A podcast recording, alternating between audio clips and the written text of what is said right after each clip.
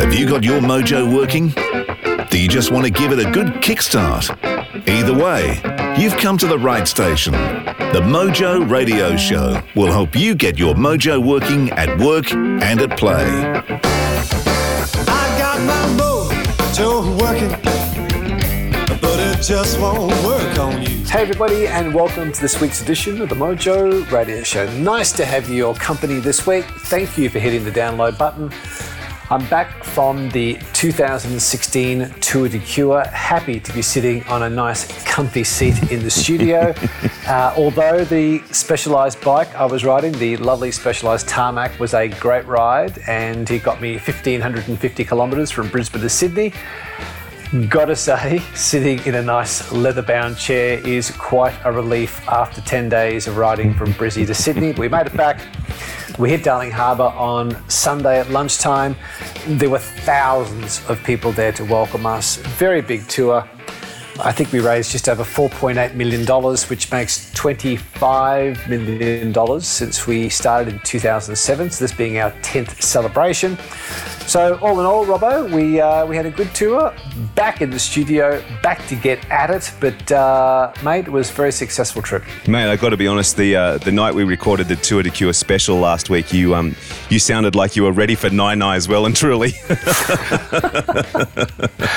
Well, there are those nights, and, and the interesting thing on tour is that your morning call for brekkie is normally around sort of five to five thirty, Ouch. and you by then you've got to have your bag packed to dump into the into the truck. yeah. Your bike's to be ready to go. You go down. You essentially have an hour, a half an hour, three quarters an hour to have your breakfast and do any final preps and. Then you're on your bike and the mm-hmm. pelotons are rolling out. We had some days five pelotons of 50, 40 to 50 riders. Yeah.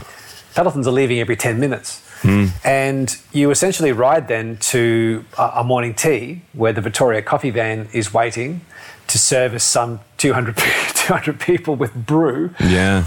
Uh, you get 15 minutes, you neck a banana, you have your coffee with some coconut oil, and then you ride to lunch. Yeah, and then you right. get to lunch, you've essentially got a half an hour or 40 minutes to enjoy the beautiful Canadian Kitchens meal. We spoke to Chef Chris Mm. and the boys.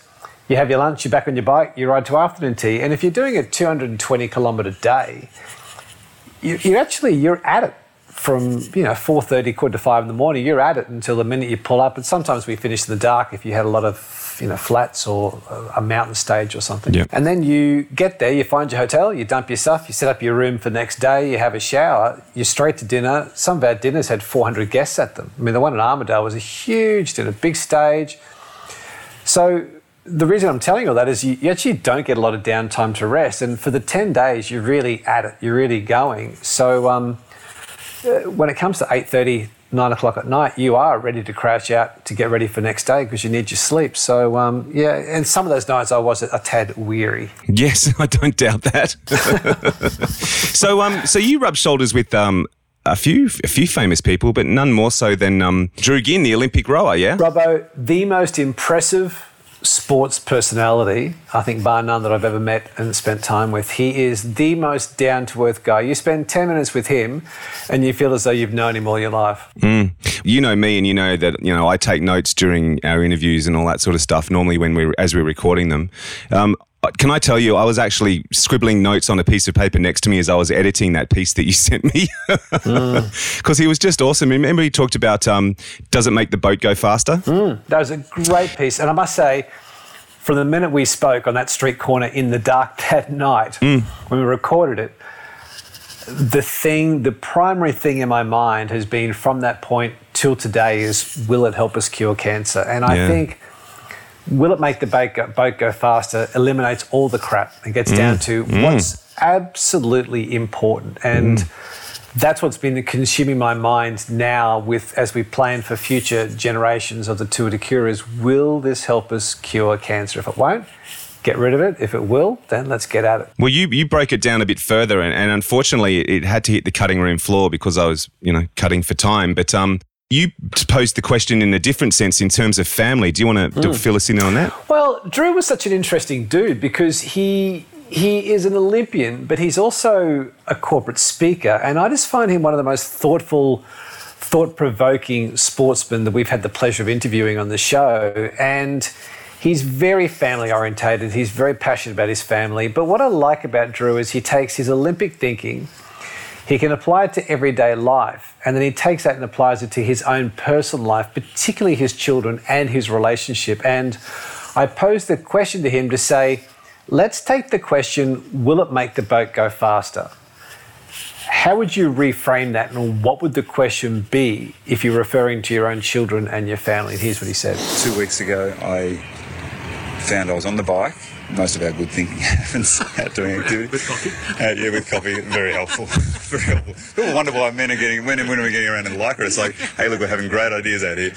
Um, I had the bizarre thought. I think I'd just done some laps of Albert Park Lake in Melbourne, for those that would know, and um, I was just riding back up the hill to um, Barclay Street, and we're just down Barclay Street, and all of a sudden I went, "What do we want for our kids?" And I got home and I said to my wife, and and uh, to understand the sensitivity is, I think sometimes when one parent sort of has a bit of a brainwave about something with the kids and sort of comes in, the other one sort of goes, "Why are you saying that? What do you mean? What's going on?" And I was just like, "What do we actually want for our kids?" Yeah, and I thought to myself, my daughter's 15, my son's 11, we love them, we've done everything we can, but I've never really stopped and thought, what do we really want for them? Mm. You know, and, and what does, say, as a parent, what does success look like for them? And, and I've, I've always been a big one, and my wife talked about it, we've talked about it a lot, is whatever makes them happy will make us happy. You know, Mm. but I also think there's a guiding aspect, which is, well, what do we really want from them? Not the activity, not the, the, the, the content of what they do, but I suppose the context of what they do. And so I sort of said to Mel, I said, you know, what do we really want for them? Like, what is it, what does it look like? Like, are we pushing them enough? Are we supporting them enough? Are we nurturing enough? Are we giving them enough? Are we holding back enough? And so for me, it's probably been one thing that we were young parents. Like, have we thought about it or discussed it enough? Hmm. Because you don't have to do anything. Just by even having the discussion of being a bit more aware, all of a sudden you change some of the things that are hmm. happening around you. Hmm. But we, I remember my daughter picked up the idea when I said to her years ago something about, I'm talking about your behaviour, not you. And I remember trying to explain it to her and didn't really think she got it. And then I remember being upset at my son one day because he wouldn't come upstairs and put him to bed. And then all of a sudden my daughter goes, but Jasper, Dad still loves you. He's just talking about what you're doing. It's frustrating. It's your behaviour. And I went, and now she was, I think, seven at the time, so he would have been three. He wouldn't have got that. Yeah. But I thought, actually, if we don't pay attention to the Yeah. things we're doing, we can set them on certain courses that we don't even realise. So hmm. for me as an athlete, I try to pay a lot more attention. But as a parent, I sort of thought, oh, if you feel like you're doing the right thing, the good thing, you know, maybe that's going to be enough. But yeah, we're now starting to get to a stage where we're starting to ask those sort of questions as to, you know, what does it really look like for them? What does the world look like for them? I, think it's suppose. really powerful, Drew. Yeah, yeah. So um, I, I just had to get that back in there this week because it was it was one of those moments of angst whether to cut it or not, and obviously something had to go. But um, I reckon that uh, that certainly deserves a run. Well, he, I, I, I'm glad you put it back in because it was it was quite a profound moment, and we we spoke after we finished the interview. Um, Drew and I walked for a while, and we spoke for maybe an hour afterwards, and eventually we said we have to get to sleep. um, but we are going to get him back on the show in a couple of weeks' time because he is going to have another crack at the 24-hour world record. Yeah. Um, he is an extraordinary, extraordinary guy, and he's got a lot more stuff. We talked about performance and how emotions play into it, how to control emotions. So um, we'll get him back in the studio proper and hmm. go through it. But that is a really nice piece, and he was very, very serious when he when he posed that question to his wife, and they realised that was the most important thing, and it now becomes his primary question to their for the kids and families. Hmm. Nice one, isn't it? The Mojo Radio Show. So talking of getting people back in the studio, we've done it again. Well, we have, and the reason this came about is uh, you remember a few shows ago you spoke about you were getting back on the tools again to build uh, a little uh, sponsorship box for the footy club. Well, yeah, well, I've gone one step further than that. Now I'm actually building a whole new recording studio. I've been inspired. I'm building a new desk and a new rack for my gear and all sorts of stuff. So, yeah. Very nice. well, what I've been pondering, and when I'm on the speaking circuit talking to people about innovation and creativity and how to unlock great ideas, one of the things I always pose to people is say, whatever happened to hobbies? Like hmm, hmm. when I was a kid, when you're a kid growing up, you get stacks of hobbies. But as we get older, hobbies get pushed aside, and we always seem to have this other stuff to do. Yep. And we know that when you exercise your brain away from work, it helps give you a better, more creative brain at work because away from work, when you're doing all these hobbies like building a new studio desk and stuff with, with the wood on the tools, you're exercising your creative spirit, and that creative spirit can then f- go across to when you're producing a piece of work or you're doing an edit or whatever your chosen profession might be. Hmm. So the whole hobby thing got me thinking that we we have lost our our nature of hobbies. We don't play guitar or produce or take great photos and edit them and play with them anymore. So uh, I got an old mate of ours who I think is one of our highest rating shows and certainly the most funnerest. Uh, you remember Nicola? Oh, how could I forget Nicola? She's awesome. She is a great buddy of the show. We loved having Nicola on the show, and obviously the listeners around the world loved her as well because it's one of our biggest downloaded shows of all time.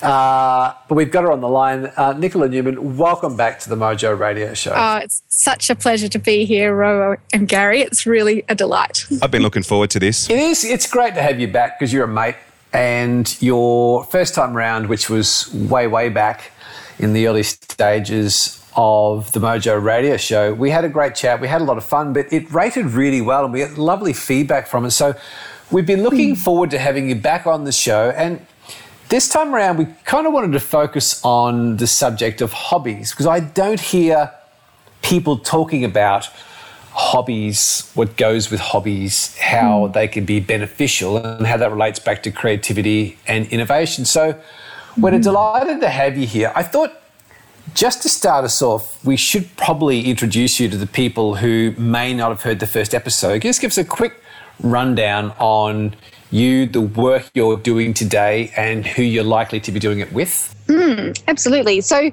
the work that I'm doing today is uh, sort of two pronged, I suppose you could say. So, in one sense, I'm continuing on with my career as a professional fine artist and exhibiting in galleries uh, in Australia and internationally. And then, in addition to that, since we spoke last, I've branched out and started teaching online programs as well as uh, in and retreats where people can come to my studio and actually dive into painting and creativity for themselves. Is the online painting course is that something pretty unique? I mean, I, I have never heard anybody sort of talk about the fact they have an online painting course. Uh, what does that constitute? I'm just curious to know how, does that work? Sure. Well, it's um, it's interesting you say that because last time we were speaking, I was uh, focusing more on teaching organic gardening in my online courses, Yeah. and it was it was a roundabout way to come to teaching uh, painting in online courses. But funnily enough, when I first came across the the world of online learning. I just didn't have a grasp of how you could teach something so practical and something sort of so esoteric as painting online. And it was through doing the process of teaching people to garden and breaking down the fo- the steps that go into, you know, building soil and composting and planting seedlings that I realized you could teach a very practical thing such as gardening using the medium of video and uh, and taking people through a real process of discovery, learning about their materials, learning about, um, we dive into how important it is to play and to play with your materials and to play with things that you love and looking at what play is and what play isn't. Um, because I think sometimes we have that a little bit skewed in our concept as adults that it's always going to be fun and it's always lighthearted, but play can be actually quite challenging. So we break it down and then we look at things like um, the practicalities of actually painting with acrylic paints, painting with oil paints, which a lot of people have never tried, but once they start to dive in, they fall in love with because they're so luscious. Uh, and we moved right through to um, to learning about how to find your own inspiration and really start to develop your own style and pursue your hobby or your passion with with something that's authentic and individual to you so that it can be sustainable over the longer term if that's something that lights you up. So, when you're coaching people, say on painting, and you are helping them get into art, Mm-hmm. and they start the process and they start to interact with you either face to face in your studio or doing it online. What when people start to develop this hobby and this this interest in art, and they start to to do it. What what do you notice happens? Like what what are your observations hmm. that are nice outcomes of people going down this track? So we have different people that come along who might already be creative in one area of perhaps for their career. So they might be writers.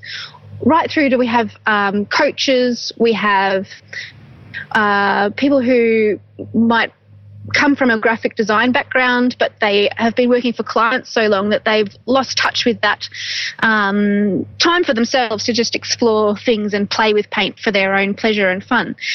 And what I've noticed is whether people have got experience painting and they're coming back to it after having a, a sabbatical for for um, use of that word. Um, or perhaps they're complete beginners, and we actually have quite a lot of complete beginners, people who have painted since they were at school. They experience this sense of freedom that that is quite difficult to really I think, achieve as an adult in a very structured life that we tend to all live. You know, where you have to go and pay the bills, you have to take care of children, you might, you know, you have to stay within the lines when you're driving. Everything's structured and set out. Whereas once you Yeah. start picking up a paintbrush, it's so uh, limitless. You know, you can you can do whatever you like. I remember reading a story about Sir Anthony Hopkins, who, who is an, a famous Academy Award winning actor from Silence of the Lambs, etc. And he became a very successful artist. And the thing he said was that what freed him up to be a great artist was he didn't care what anybody thought because it was just for him was a hobby and he painted for himself and not to impress anybody else. And in his words, he was staggered that people actually liked his art, but he didn't care because if no one liked it, he was just painting for himself. And it just is interesting that that's an example of someone who took on art, but did it for themselves and was able to explore and look for whatever turned them on. But in the end, it actually, yeah, it became very successful because people actually loved his stuff, and he never turned out to do that. Is that something you see happening with people, Nicola? Well, um, following the Hollywood bent, I was watching um, Seinfeld. Seinfeld has this wonderful new show. I'm not sure if you've heard of it on Crackle. Um, comedians in cars getting coffee. Yes. And Love it. That sounds like us, Robbo. It does, That definitely like, us. Yeah.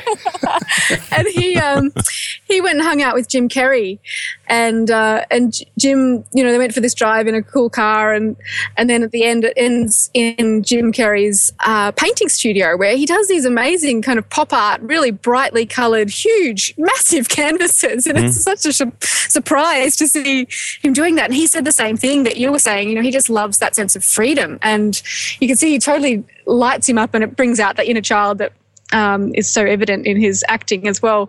So I do see that as well in ordinary people, um, non Hollywood actors, and some of our students um, actually might say they come from a, a rural property in in Western Australia and they're surrounded by cows and heavy Yeah. work and a lot of um, manual sort of labor. And then they can go into their shed, which they've turned into a studio, and really explore things in a way that it, it nourishes their soul, you know. Um, and they often it's just delighting how much they enjoy squirreling, squirrel, squirreling themselves away in their own private space and being able to play. And I think that that um, it really starts to overflow into your work.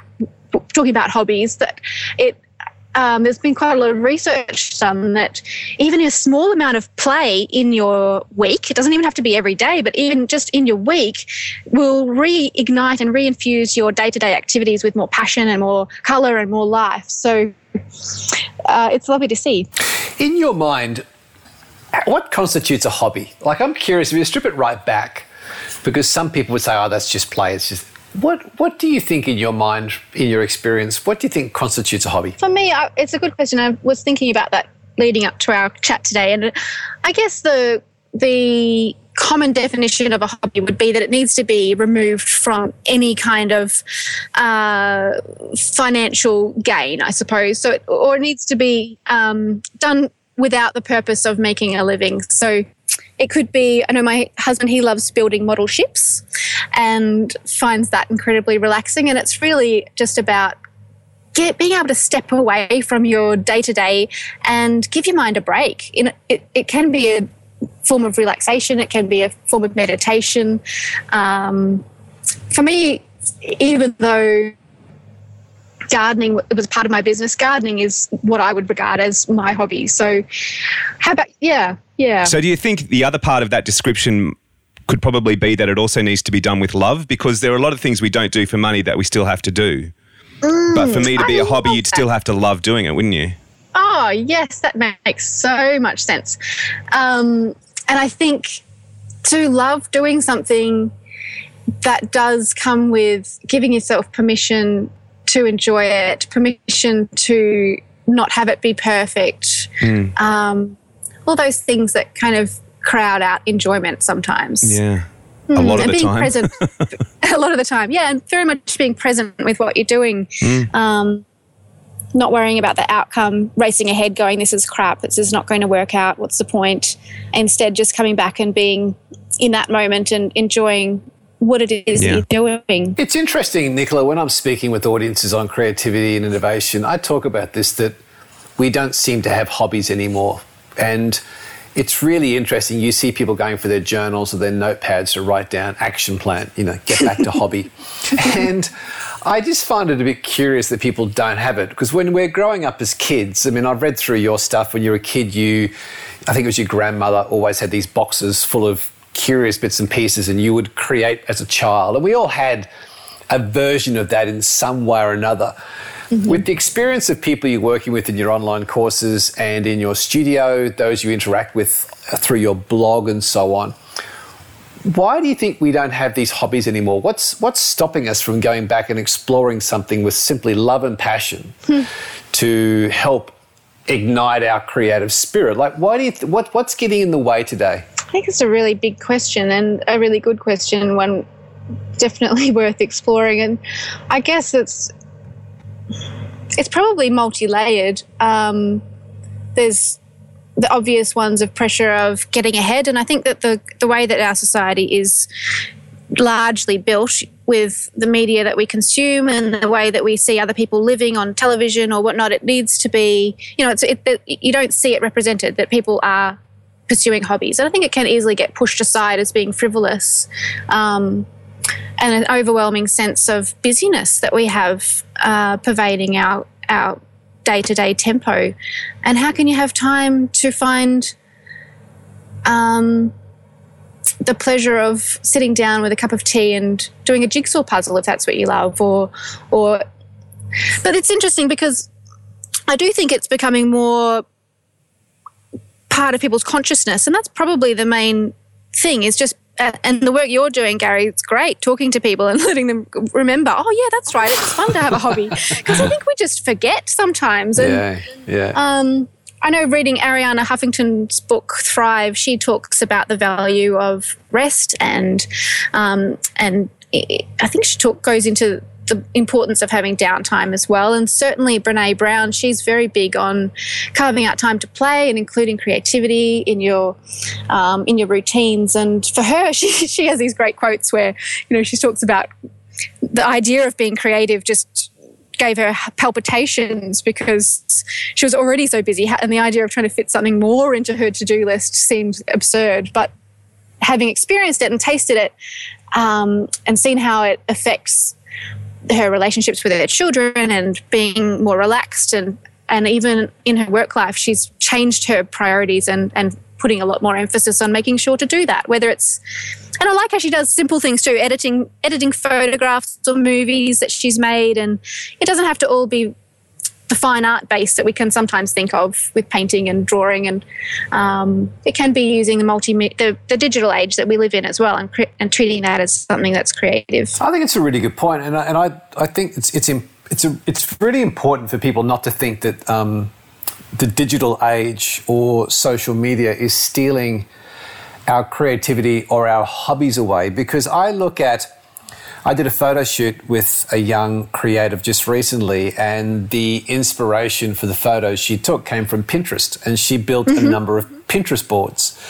And Rob and I did a show recently, and one of the news stories we brought up was a, a young girl who had said that she found that Instagram was a chance for her to become the model she always wanted to come become, uh, uh, only because she was five foot nothing.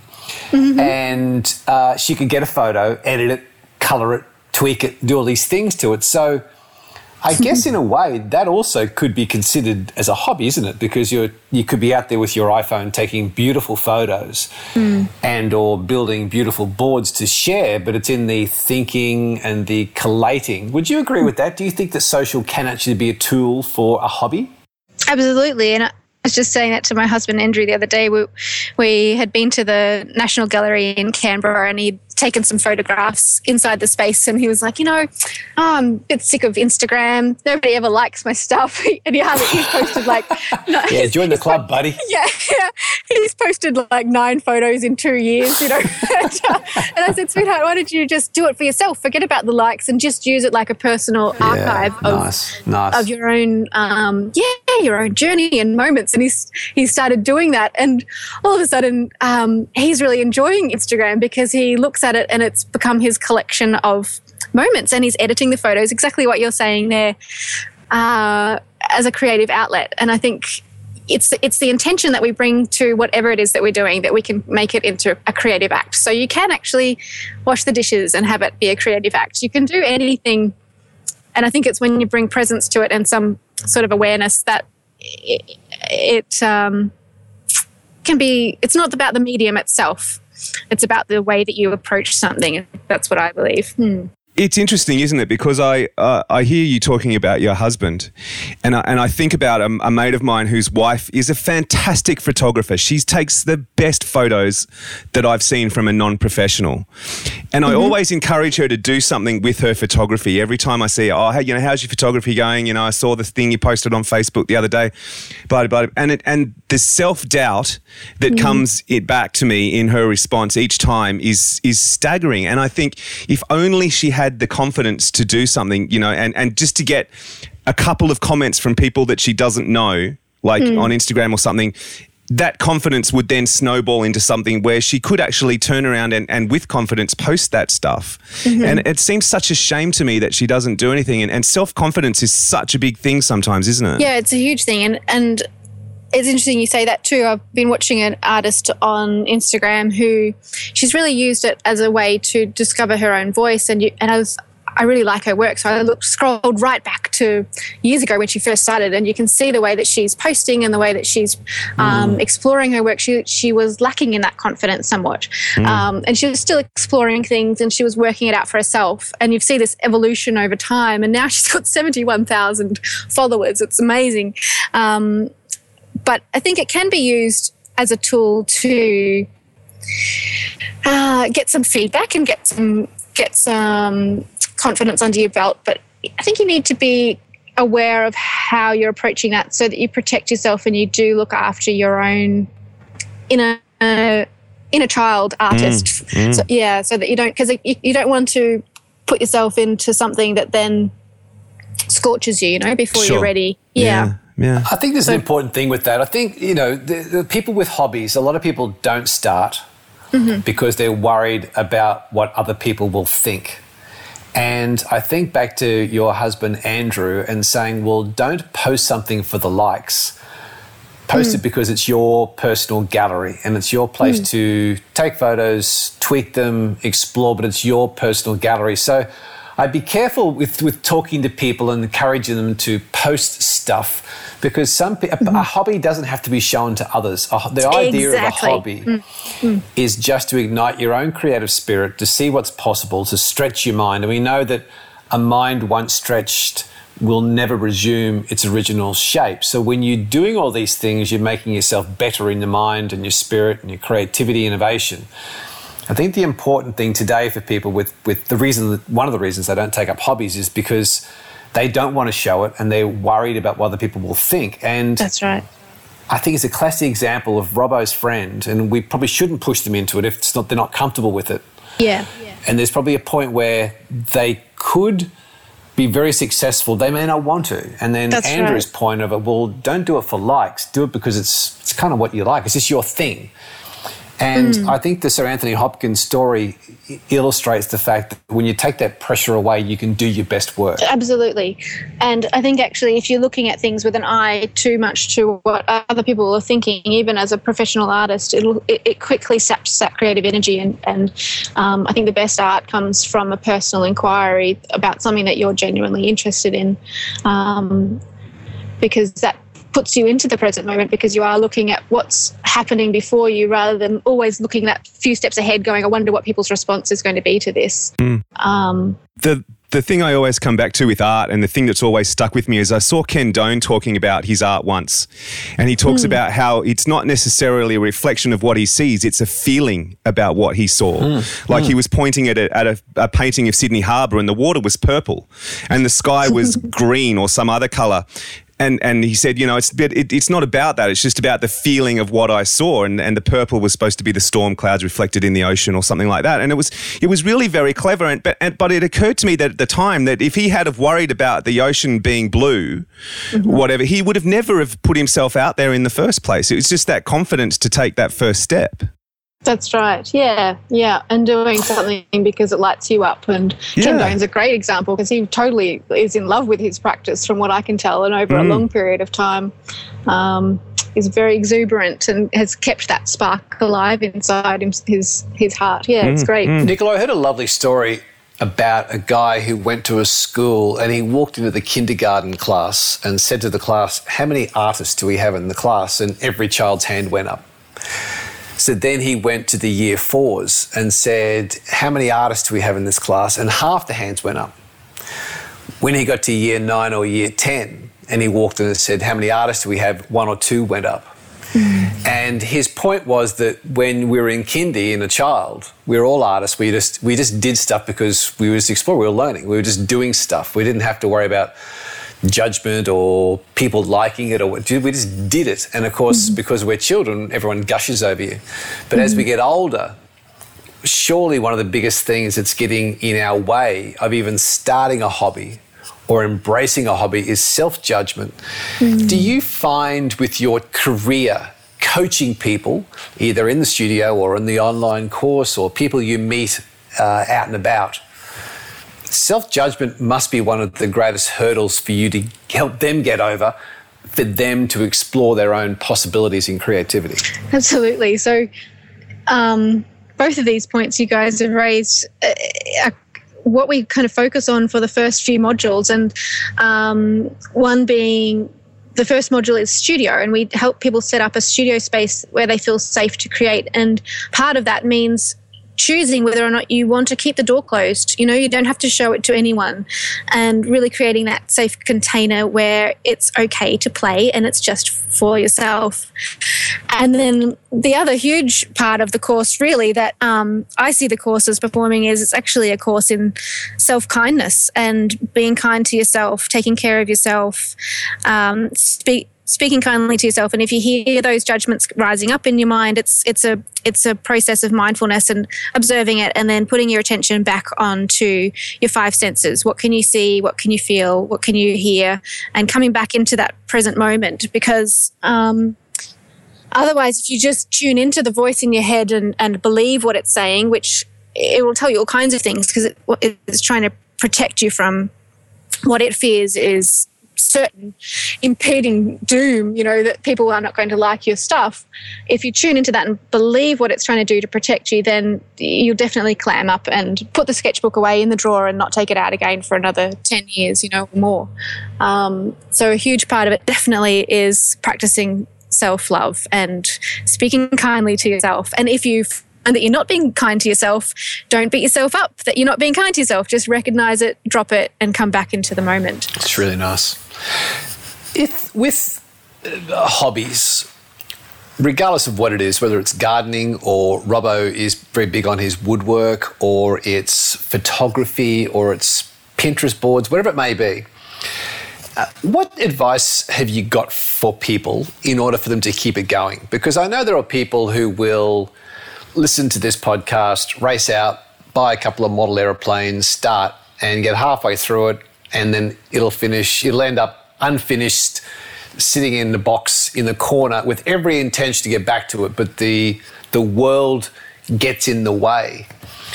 From your experience with talking to people through hobbies and the world of art and painting, do you have any advice on how to keep it going or how to make it part of our day or week? Yeah. So um, it's funny you say that about the half finished um, project because uh, Andrew and I were talking about this, thinking about this podcast yesterday, and he said how when he was making the model boats, it came with a a lovely little DVD that was like a training DVD of how to use the lathe and get things so that they were all, you have to actually make the mast and do all this really intricate work. And the gentleman, an older gentleman who's teaching the DVD, he says, make sure that you're enjoying it. And if you're not enjoying it, uh, put it down and come back. It's meant to be, it's meant to be a way for you to unwind. So Andrew was sort of saying, sometimes it's okay to put things down and come back to it later or if you find that you genuinely are done with it, you can. It's okay to leave the project half done as well. It's a hobby. It doesn't really matter. You know, like we've got half finished boats on our mantelpiece, but they're lovely. And um, the thing, but then of course you want to have um, you want to have a spark in you that that's the thing that you want to sustain. I think rather than a particular mode or outlet, it doesn't have to be material specific. Um, and for me, as a, an artist, I've, I've now been existing since I was 18, 18, 19, which is 15 years ago. And in that time, yeah. Who's, um, count, who's counting? Who's counting? well, it might not be. Who knows? It might have been 10. Um, might have been 10 or 9, actually. Oh, look, yes, thanks. um, I've had periods of time when you know, I put the paintbrushes down and I picked up a camera and I made video art, or I, um, you know, just put down everything and went traveling and, and kept a journal.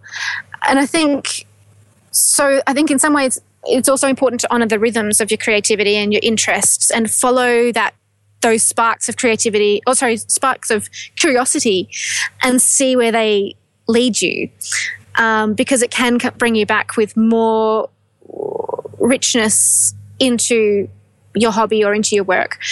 And but I think that that's also perhaps a little bit personality based. And I'm a fairly multi passionate sort of person. I and I can't speak for other people who, you know, they do go into the studio every day and they paint every day. But for me, that would be you know, creative death. I really wouldn't enjoy it. um, it's such an interesting point, uh, Nicola, because I, I remember going to, I think it was Florence, mm-hmm. and seeing the work that Michelangelo did, and the majority of his work was unfinished. Mm. And the story that went with that was that he intentionally left it unfinished so that the person enjoying the piece of sculpture or the art could finish it in their own mind. Mm. And it was left undone so that we could use our imagination to say, here's what it would have looked like. And then I remember hearing a, uh, a podcast or reading somewhere about, I think it was Hemingway, the famous writer, and he would never finish a sentence or a chapter at night. Mm. Because he always wanted it left undone, so his subconscious mind could work overnight, and he could pick it up next morning. And it, it was a, it, it was almost a, um, it was almost an attraction for him to go back to it next morning because it wasn't finished. So I, I actually think that's gold. The fact that sometimes you're just not in that vibe. Uh, mm. and you'd leave that and then maybe pick up on something else that interests you. I, I, I really like, mm-hmm. never thought of that before. It's a good point. It must have taken Hemingway a long time to write a book if he only wrote a sentence at a time. I think he went all right, Robert. I think he went, in, in, the writing stakes, I reckon he did well. He did all right, just a sentence at a time, though. A sentence a day. you don't want to rush these things, mate. You don't want to drink your whole stubby in one gulp, buddy. Too funny. and for the for the business folk listening, um, a couple of things that uh, has occurred to me since uh, we started recording Nicola, is that I heard, I did a speaking job with Ralph Norris, who was the former CEO of one of Australia's biggest banks, the Commonwealth Bank, super successful. Mm-hmm. And he had two rules in life. He said the first rule was always take your holidays. And the second rule was always have something outside of work to go to, which goes back to a point you were making earlier. And I- I'd be curious for your view on this, but I, I remember reading Sumner Redstone's book, and he owned the biggest entertainment conglomerate in the world, like the biggest studios and MTV and Nickelodeon, all the television channels.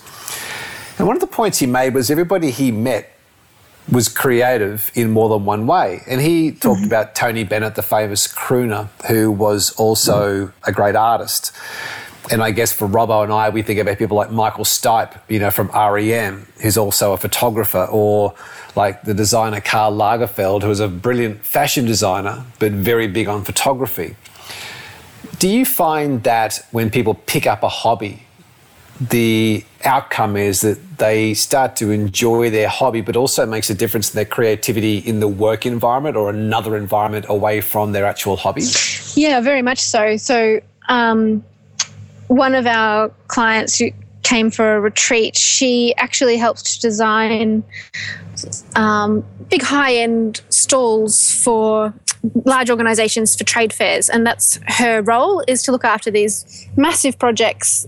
And for her, coming along and doing some painting really helps her to free up and, you know, spark those creative ideas because you need to be able to draw from something. And if your well's dry and if Yeah. you're resenting your work or you're feeling like you're starving yourself of something for your own person personal satisfaction. And i think that it definitely spills over into your client you know the work you're doing for clients or or um, whatever it is that your your work life entails whether it's with clients or producing a product. Um, so definitely and I, i've found for me personally i have a lot of different interests and and i in my uh, young years, younger years, not, not that I'm old now, but younger years, um, I had a lot of different jobs. And Andrew's had something like 35 different jobs. It's an- an extraordinary amount. But that range of experience and that range of skills that you develop, I find they always overlay in really funny and interesting ways that you can't predict. So Yeah. I don't think that anything's wasted or anything's lost.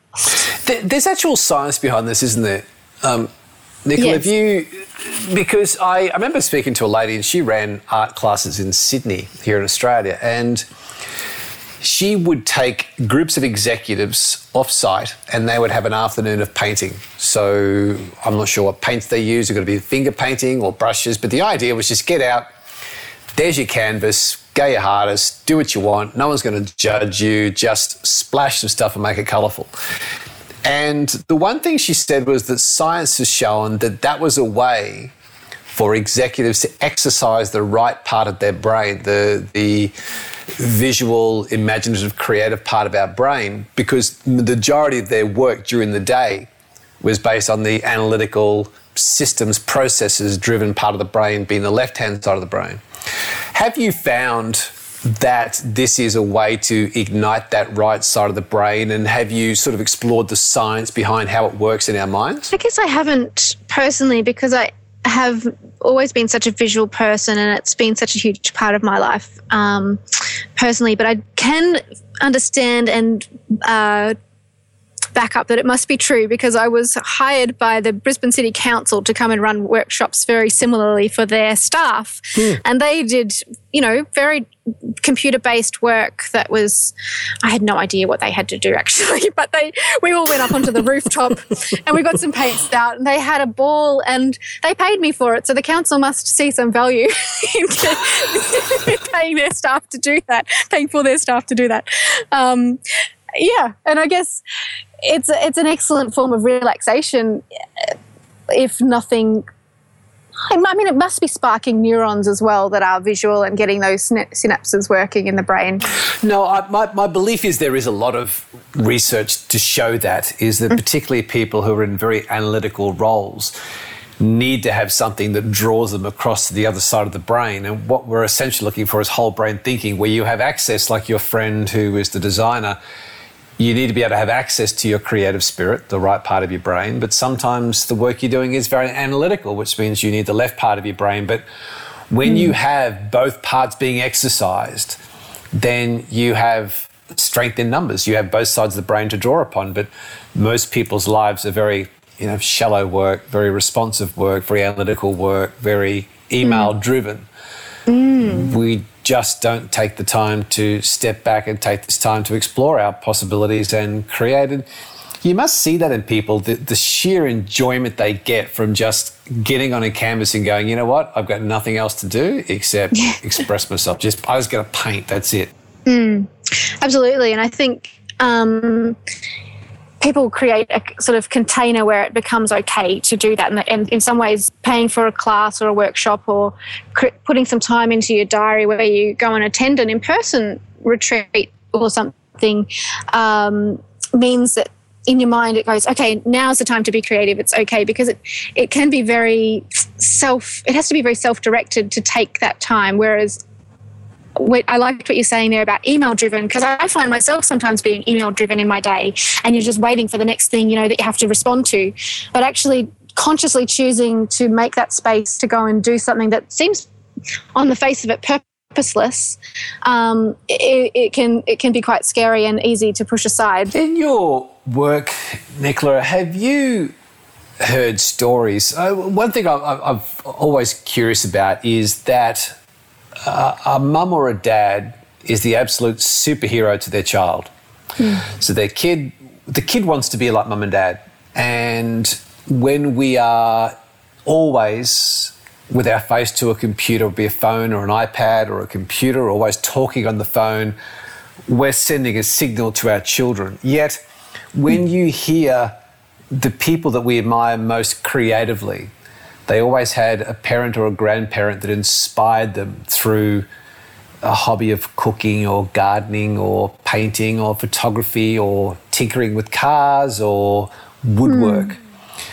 In your experience working with lots of different people and introducing them to their hobby or the arts, do you find that that the parent goes in there with one agenda item, the outs the other side of that is that they end up going home and inspiring their children and their family to be more creative? Does that does that happen? Yeah, absolutely. And it's one of the really lovely things that we get to hear about is, you know, the absolute passion that the adults who have taken the course, the online course, for example, then inspire in the kids, or they want to go and teach at their local school and they want to spread that with the young people around them. And I think that's such a beautiful, beautiful outcome.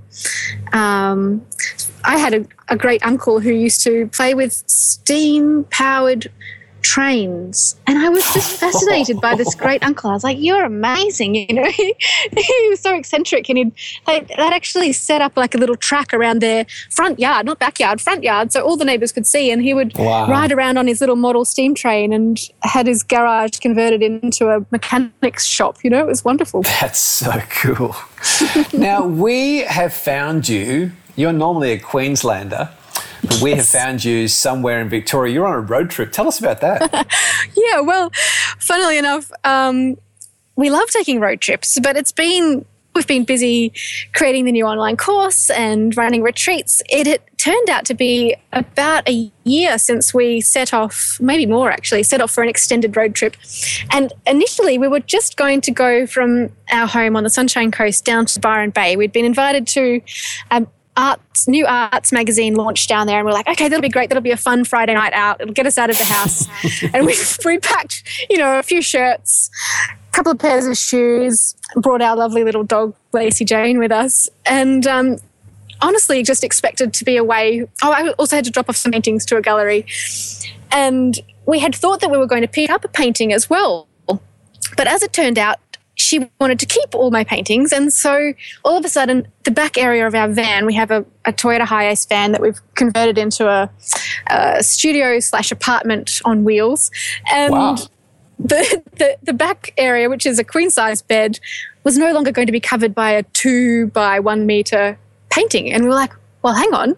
That means that we're free agents. We could carry on driving if we like. And um, the Sydney Biennale is on at the moment, which is a very large um, international art show that comes to Sydney every two years. And it's. Uh, it's really interesting. They show artwork on Cockatoo Island in the middle of the harbour and around the Museum of Contemporary Art and all these different places. And it's really worth going down to experience. And I wanted to show Andrew so we were like, okay, let's keep going. And we got to Sydney and we went to the Biennale and we pulled up at Rushcutters Bay and slept in our van and had a wonderful Oh. time. And then, and then, and then we're like, well, uh, let's go to Canberra. We'll go to the National Gallery. So we went to Canberra. and then um, Andrew's mum's recently moved down into a country town in, in Victoria and she's like, come and visit me. So, okay. So we went to visit Melody and then, um, and then we were so close to Melbourne, where I have some family and another galleryist that we, we wanted to catch up with in person. So we carried on, and we're now in Fitzroy. I'm sitting talking to you in the back of the van um, Oh, in Fitzroy, and uh, I think we're going to do the Great Ocean Road next. What a life. do you know? But this is in, this is interesting, Robert, because this this is what's happening now, and oh, we're going to segue away from hobbies. Uh, but this is what's happening now because this is there are a number of trends that are happening now with people who are in the position that you know uh, Nicola and Andrew are into. But they're digital nomads is a big trend where people can basically sit in the back of a van and hook up and do work and be productive, but in a better environment than just sitting locked to a computer in an office. Uh, number two is the tiny home living, where people are hooking up and living now in RVs or Toyota Hiluxes, or in fact through Airbnb.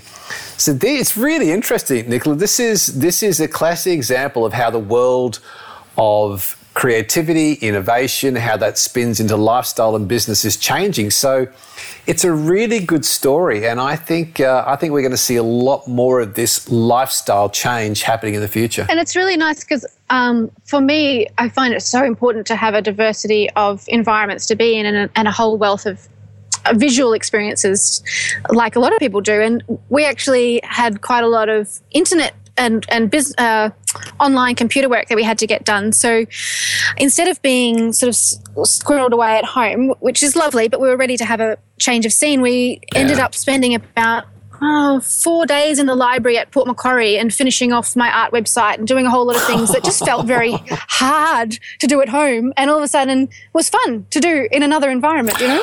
I reckon. I reckon. By the time we talk to you next, Robbo's going to have a Navara Ute. with the studio in the back, full panel, bar Yeah. fridge in the corner, Yeah. candy bar in the other corner. Yeah, you forgot the trailer with the Tim Tams. Mate, I- that's a fact. I've got an idea. I just want to mm-hmm. share this with you because I want mm. Nicola's view on it. You know how Nicola just said that Seinfeld had a show, was it called Comedians in Cars Drinking Coffee? Yeah. Getting coffee, yeah, yep. I reckon you and I could do a YouTube series called Yobos in Utes drinking beers. And eating Tim Tams. Just saying. beers and Tim Tams. It's the breakfast of champions. It is. I, am just saying. Oh, I reckon I'm they go off. I'm with you. Yeah. I reckon they go off. yeah. Yeah. Yours. Yeah. We got one listener. We got one like. Yeah, Nicola's there. There's our first like. Yeah. Well, Nicola, Sounds we uh, we love we just love talking to you. I think you inspire creativity, imagination. You just inspire life. You're such a great spirit, and uh, I, I wish you and Andrew and the puppy dog safe travels. And I hope we get you back on the show again. But um, thank you so much for sharing. I think there's a lot of gold in them. Their creative hills, and um, it's Agreed. been great, Robbo. Don't you reckon? I, yeah, I've loved it, every minute of it. It's great talking to you, Nicola. you got a great spirit. Absolutely. Now, where where should we send people? People will want to hook up with Nicola, find out about your stuff. What where would we send people, and what are they what are they going to see when they get there? Well, I highly encourage people to come on over to my website, nicolanewman.com. That's N E W M A N. And there you can sign up and you'll actually be able to receive our free 10 day e course, which is about getting started with painting and creativity. So it'll take them through a really fun uh, painting ec- exercise and technique, and then we'll do some writing and have a photography adventure as well. I reckon it's awesome, and it's free, completely free. That's Completely brilliant. free. completely free. and they'll also get to hear my little updates about the fun things that we're doing out on the road. nice. you digital nomad, you you're so ahead of the Yeah, game. yeah. That's that's as long as you can find a library with a free internet connection. Is that right, Nicola? Well, that's right. Also, Aldi has very good cheap phone plans, so that's ah, actually yeah. there you See, go. I'm, I'm telling you, Robbo, we're, we we are we're cutting edge with this show. We're talking to digital nomads. We've got people living Mm. in tiny homes on the road, hooking up to it. We're, we're, we're giving people cheap telephone plans through Aldi. Aldi. That's Hello to right. all our friends at Aldi. That's right. Absolutely. I tell you what, they actually do. They actually do a really good chocolate chip bicky. Aldi do. Ah. Yes. they have lots of biscuits. they do. We have no sponsors or adverti- advertisements, as the We our friends in America say, but we're open to it. Yes. Hello, Aldi. Great. well, it's been a real pleasure talking with you guys too. I always love it. It's always a laugh and it's intellectually stimulating at the same time. So thank you. Enjoy your Good trip and drive safely, huh? I hope, I hope you recorded Thank that, you. Robbo. We, we could use that to grab. That- yeah, there's a promo in that in itself. That's right, We exactly. normally get loose and rough transitions. Thanks, Nicola. You're welcome, guys. Ciao. Getting your mojo working. This is the Mojo Radio Show. I can honestly say that first interview that we did with Nicola, I don't think I've laughed so much in an interview in the 80 odd episodes of this show. I, it's one of, probably one of my favorite interviews, and that's not far behind that one. How did you get a beautiful spirit? She has, she just, she, you walk away from listening to those interviews feeling good, don't you? How do you just walk away going, anything's possible? Mm. Why stress? Enjoy your life. Unlock your natural creativity. Paint, take photos, dig in the garden, grow something nice, enjoy a flower. She's Yeah. just. Makes me want to go and makes me want to go and grab the sleeping bag and tent and go and camping somewhere for the night tonight. Oh, I think she's Following on from her from their little expedition down the coast. I think she's wonderful. Now, uh, great show again. Some wonderful content, wonderful guests. What are we going to do as a play out this week? Well, I was thinking because we've just had a great chat with Nicola and she's probably one of the most bubbly, happy people I know. I was thinking a bit of REM perhaps. That's a good call, actually, because uh, I think we've spoken about Michael Stipe before on the show that he is an artist himself. Hmm, he is. He's a doodler, he's a journaler, uh, certainly creative in more than one way. And uh, are you thinking shiny, happy people? I think that's the only way we could go, isn't it? After talking to Nicola. We're out.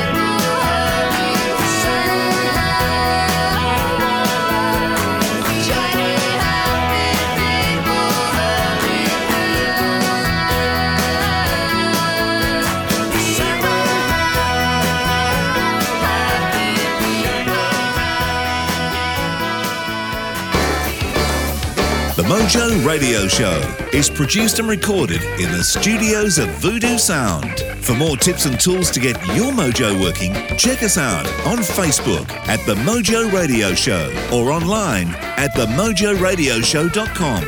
For more about Gary, see GaryBertwistle.com or to polish your next audio or video production, check out voodoosound.com.au. And for the right voice, realtimecasting.com.